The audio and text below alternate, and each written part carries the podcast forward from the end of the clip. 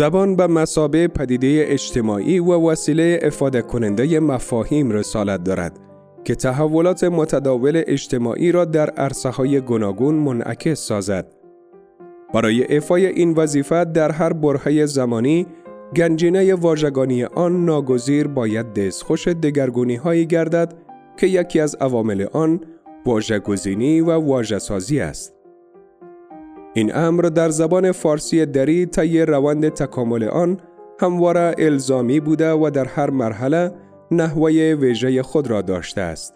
مثلا در دوره میانه از واژه بیم با پیشوند واژه‌ساز بی و یا با پسوند واژه‌ساز گین واژه‌های بیم و بیمگین ساخته شده است.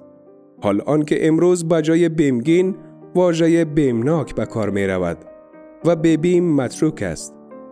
یا در ادوار گذشته تاریخ زبان فارسی دری از واژه‌های زیان و شوی و مثابه شوهر با پسوند مند، زیانمند و شویمند ساخته می شد.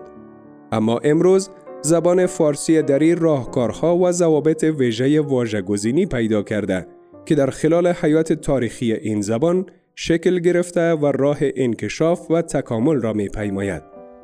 در جنب این شیوه‌های نو، بعضاً طرزهای واژه‌گزینی و واژه‌سازی در زبان فارسی تا حدی استواری خود را حفظ کرده و حتی در درازنای قرنها معروض دگرگونی نشده است.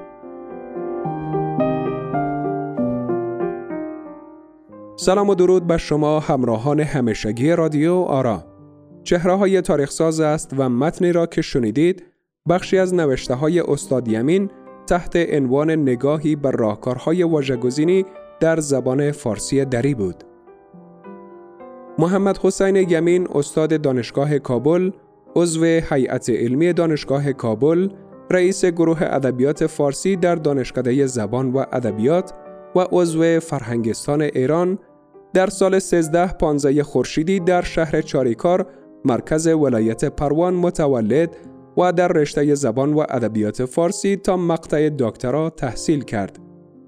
یمین حدوداً 4 دهه در دانشکده زبان و ادبیات فارسی دانشگاه مضامین زبانشناسی، دستور زبان فارسی، واژه‌شناسی، لهجه‌شناسی و دیگر مضامین را تدریس کرد.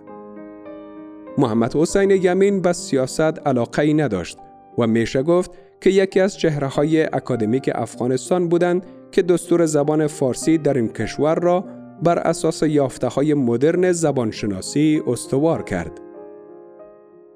یمین در 12 دلو امسال بر اثر سکته قلبی از جهان رخت سفر بربست. ازشان 15 جلد کتاب و حدوداً 70 مقاله علمی چاپ و منتشر شده است.